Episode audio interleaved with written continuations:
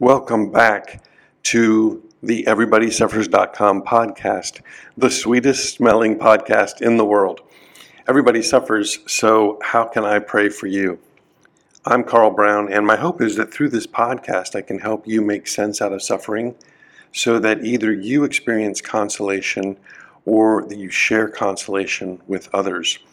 In today's episode, I want to share with you some uncommon insight into Scripture that I have experienced, and I think it comes from the praying the Seven Sorrows Rosary. We're going to be looking specifically at Matthew chapter 16, and I'm pretty sure you've never heard this before, so I'm pretty excited to share this with you. This podcast is sponsored by Our Lady of Kibeho. Kibeho, Rwanda was the site of the most recent major church approved apparition of our Blessed Mother. She warned us of the Rwandan genocide of 1994 and she reintroduced the Seven Sorrows Rosary. Mary gave this warning more than 10 years before the genocide, which she confirmed by predicting the death and resurrection of three visionaries in Rwanda. And the warning she gave the people of Rwanda, she specifically said, was not just for Rwanda, but a warning for the whole world. So, what will you do now? Will you pray the rosary every day as she asked? Or will you one day regret not having done enough to prevent what she warned us about? And the first four, I'm sorry, the first seven episodes of this podcast are full recitations of Seven Sorrows Rosary each with a different set of intentions or reflections. I invite you to listen to those and, and pray them. As we start this podcast, let's pray to the Holy Spirit for guidance. In the name of the Father, and of the Son, and the Holy Spirit, amen. Come, Holy Spirit, fill the hearts of your faithful, and kindle in them the fire of your love. Lord, you send forth your Spirit, and they shall be created, and you shall renew the face of the earth. Lord, help me to say only what you want me to say, and make me forget whatever it is you don't want me to say. And please open the ears of these, these listeners, this audience that they can hear what you want them to hear. Amen. Hail Mary, full of grace, the Lord is with thee. Blessed art thou among women, and blessed is the fruit of thy womb, Jesus. Holy Mary, Mother of God, pray for us sinners now and at the hour of our death. Amen. Glory be to the Father, and to the Son, and to the Holy Spirit, as it was in the beginning, is now, and ever shall be, world without end. Amen. In the name of the Father, and of the Son, and of the Holy Spirit. Amen. My hope is that through this podcast, I can help you make sense out of suffering. And there's promises from Our Lady of Sorrows for those who pray this devotion. And let me just run through those with you very quickly. The first is peace in the family, the second is enlightenment about the divine mysteries, the third is consolation and accompaniment. The fourth is answers to your prayers. The fifth is protection from our infernal enemy. The sixth is visible assistance at the hour of our death. And the seventh is those who promote this devotion will be taken directly from earthly life to eternal happiness. The reason I'm sharing this with you is that it is the second promise there. They will be enlightened about the divine mysteries that leads me to share this podcast with you today. Because I pray the Seven Sorrows Rosary, I feel as though I have I've had some enlightenment from Scripture. And today's example is a really good example of that. One of the things I do when I do a meditation, I don't do this every day, but one of the things I do is what I've come to call recollection. I read scripture, then I go through and I try to remember it and write it down. And the idea behind this is that it helps me to focus on things that I might have missed. I have done this a number of times. It, I don't do this when we're reading the genealogy of Jesus, because then the whole thing would have to be written down. But I do this fairly often, and it's amazing how much I miss. And it's amazing how much the things that I missed speak to me right then about what I'm praying about. This is an amazing thing about Scripture. Today's example from Matthew 16, I think, is one that will strike you and that you probably had not heard of before. So, this is starting in verse 13, it's the confession of Peter as that Jesus is the Messiah, the Christ. Let me just read it real quickly and then we'll go into it. Now, when Jesus came into the district of Caesarea Philippi, he asked his disciples, Who do people say that the Son of Man is? And they said, Some say John the Baptist, others say Elijah, and others Jeremiah or one of the prophets. And he said to them, But who do you say that I am? Simon Peter replied, You are the Christ, the Son of the living God. And Jesus answered him, Blessed are you, Simon, son of Jonah, for flesh and blood has not revealed this to you, but my Father who is in heaven. And I tell you, you are Peter, and on this rock I will build my church and the gates of hell shall not prevail against it. I will give you the keys of the kingdom of heaven, and whatever you bind on earth shall be bound in heaven, and whatever you loose on earth shall be loosed in heaven. Then he strictly charged the, the disciples to tell no one that he was the Christ. Okay, that's the reading. Matthew 16, from verses 13 to 20. Now, when I sat down to do a recollection here, I said to myself, okay, what did I just read? And I tried to write it down. And I thought, okay, I'm inviting you, the listener, to think back on this as well. And I want to give you a pause to help you fill it in. So, when Jesus came into the district of fill in the blank, Caesarea Philippi, he asked his disciples, Who do people say, fill in the blank? And they said, Some say blank, others say blank, and others blank, or one of the prophets. But he said to them, But who do you say blank? Simon Peter replied, blank.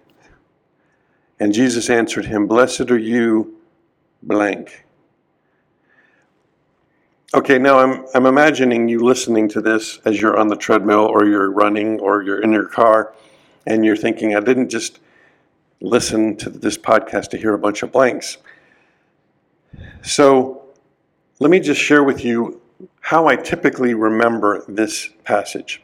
What I typically remember is Jesus asking the disciples who they think he is, and Peter says, Well, you're the Christ. And then he says, Good job. And, you know, this has been revealed to you by my heavenly Father, and here are the keys of the kingdom, and whatever you bind on earth will have been bound in heaven, whatever you loose on earth will have been loosed in heaven. That's the way I typically remember it. And there's a lot here that other scripture scholars can point out the significance of the district of Caesarea Philippi, the fact that they were on a on a huge mount that was a huge rock. There's other things that are relevant here that I don't know about or that I'm not trying to bring out to light today. So let me turn to those blanks that I gave you and let's fill them in. When Jesus came into the district of Caesarea Philippi, he asked his disciples, Who do the people say? Fill in the blank. If you're like me, when I sat down to write this one time, this was probably five years ago, I thought that what Jesus said was, Who do the people say that I am? And they said, Some say John the Baptist, others Elijah, some say Jeremiah. And then he said to them, But who do you say that I am? So I in my memory I had pictured Jesus saying, Who do the people say that I am? And then who do you say that I am? But that's not what's in the Gospel of Matthew. What's in the Gospel is who do the people say that the Son of Man is? And they say, well, some John the Baptist, others Elijah. And then who do you say that I am? And there's significance to the term Son of Man from the book of Daniel that the Son of Man is a, is a divine figure. The Son of Man is a term that is connected to divinity. It's not a term, it's not just like another prophet. It's not like just like another king of Israel. The Son of Man is a divine figure.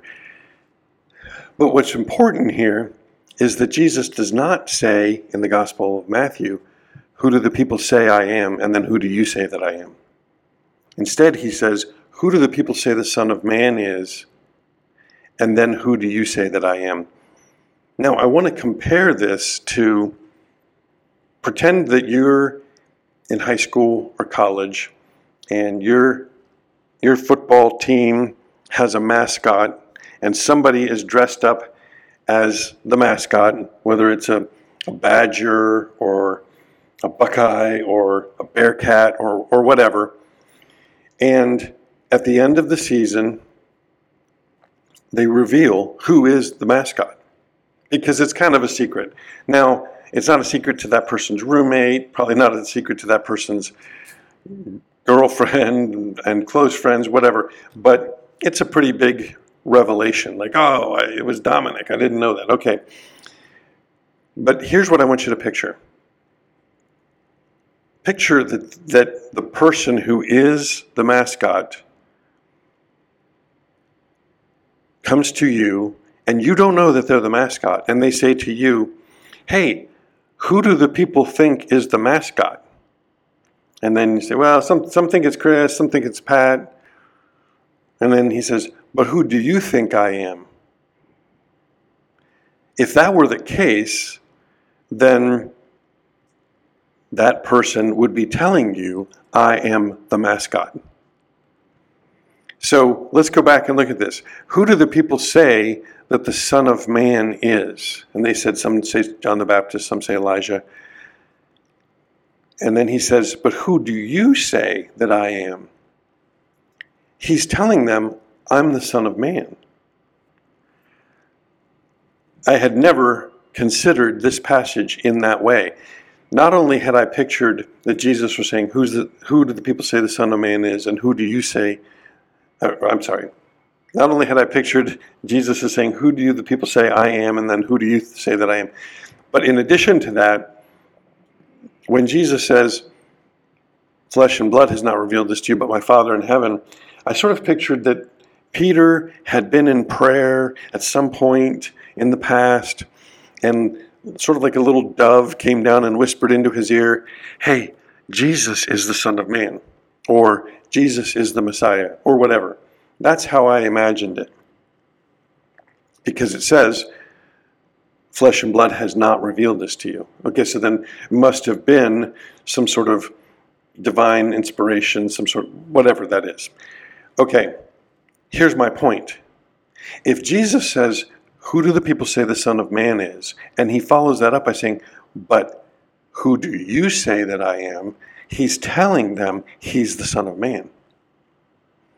And then Peter says, You are the Christ, the Son of the living God. And then Jesus says, Blessed are you, Simon, son of Jonah, for flesh and blood has not revealed this to you, but my Father who is in heaven. Okay, now you're listening to a podcast, so it's hard to convey anything visually just through words. But I want to sh- I want you to imagine three lines. The first line is, "Who do the people say the Son of Man is, and who do you say that I am?" That's the first line. The second one is, "You are the Christ, the Son of the living God." And the third one is, "No Flesh and blood has not revealed this to you, but my heavenly Father. Okay. In those three lines, we, the reader, learn something about Jesus. He is he has several title, titles.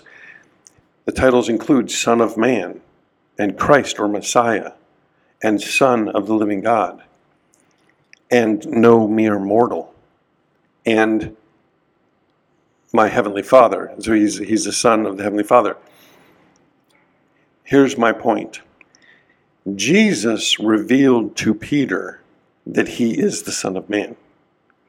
But then he says, No flesh and blood has not revealed this to you. No mere mortal has revealed this to you. Man has not revealed this to you, but my heavenly Father. But if Peter's sitting there saying, Hey, you just asked me who's the mascot, and then you asked me who you are, so, you, so now I know you're the mascot. In other words, Peter has got to be thinking to himself, You, Jesus, are the one who revealed this to me. So here's this this is really like the second insight. The first insight is that, oh, wait, Jesus didn't say, Who do you say that I am? And then, or who do the people say that I am? And then, who do you say that I am? In other words, he's telling them he's the Son of Man. Not, that's the first light, the first insight. But the second one is that when he says, Flesh and blood have not revealed this to you, but my Father in heaven, he's telling Peter that Jesus is not just flesh and blood. He's telling Peter that he's not just a mere mortal. And he's telling him that his, he and his Father are one. Jesus is the one revealing this to Peter. But when he says, Flesh and blood has not revealed this to you, but my Father in heaven, we can think that it's some sort of angel whispering or some sort of like insight that Peter had. But no, it's Jesus who's saying it, it's Jesus who's revealing it. So Jesus is the Son of Man. Jesus is the Christ, the Messiah. Jesus is the Son of the living God. Jesus is no mere mortal. He's not just flesh and blood, and he's the Son of the Heavenly Father. I think that in this passage, what is happening in the, Peter's brain is he's realizing Jesus is the Son of Man and the Messiah, and that he's the second person of, of the Trinity. Maybe he didn't know it was a Trinity, but I'm saying that I think that Peter is starting to put together that Jesus is divine not just a Messiah, and that it's Jesus who revealed to him that, he, that he's not just flesh and blood. Now, there's some other really cool parallels and distinctions, like Jesus or Peter says, "You're the Son of the living God," and and Jesus says, "Blessed are you, Simon, son of Jonah," and we know that Peter's father's name was not Jonah, it was John. So, in some way, Jesus is also telling him there's something about Jonah here in the person of Jesus. There's there's a lot more in this this you know interaction, but what I'm sharing with you is that when you pray the Seven Sorrows Rosary, you will be enlightened about the divine mysteries. You will have insights like this. I never heard this at a conference, I never read this in any book. It was an insight that I had. And many more of the insights that I had are so private, I really wouldn't want to share them with you. But I want to share with you this so that you can see that Mary's promise is true when she says, You will be enlightened about the divine mysteries. Thank you for joining me in this podcast today. Who can you share this podcast with? Let them know. It's kind of cool anyway. Tune in tomorrow. I've got a pretty cool episode scheduled for tomorrow. I'm Carl Brown. This is the EverybodySuffers.com podcast. Everybody suffers, so how can I pray for you? You can email me your prayer requests at carl at everybodysuffers.com. And either way, I'm going to pray for you. My hope is that through this podcast, I can help you make sense out of suffering so that either you experience consolation or you can share consolation with others. Our Lady of Kibeho, pray for us. Our Lady of Sorrows, Pray for us. God bless you. Have a great day.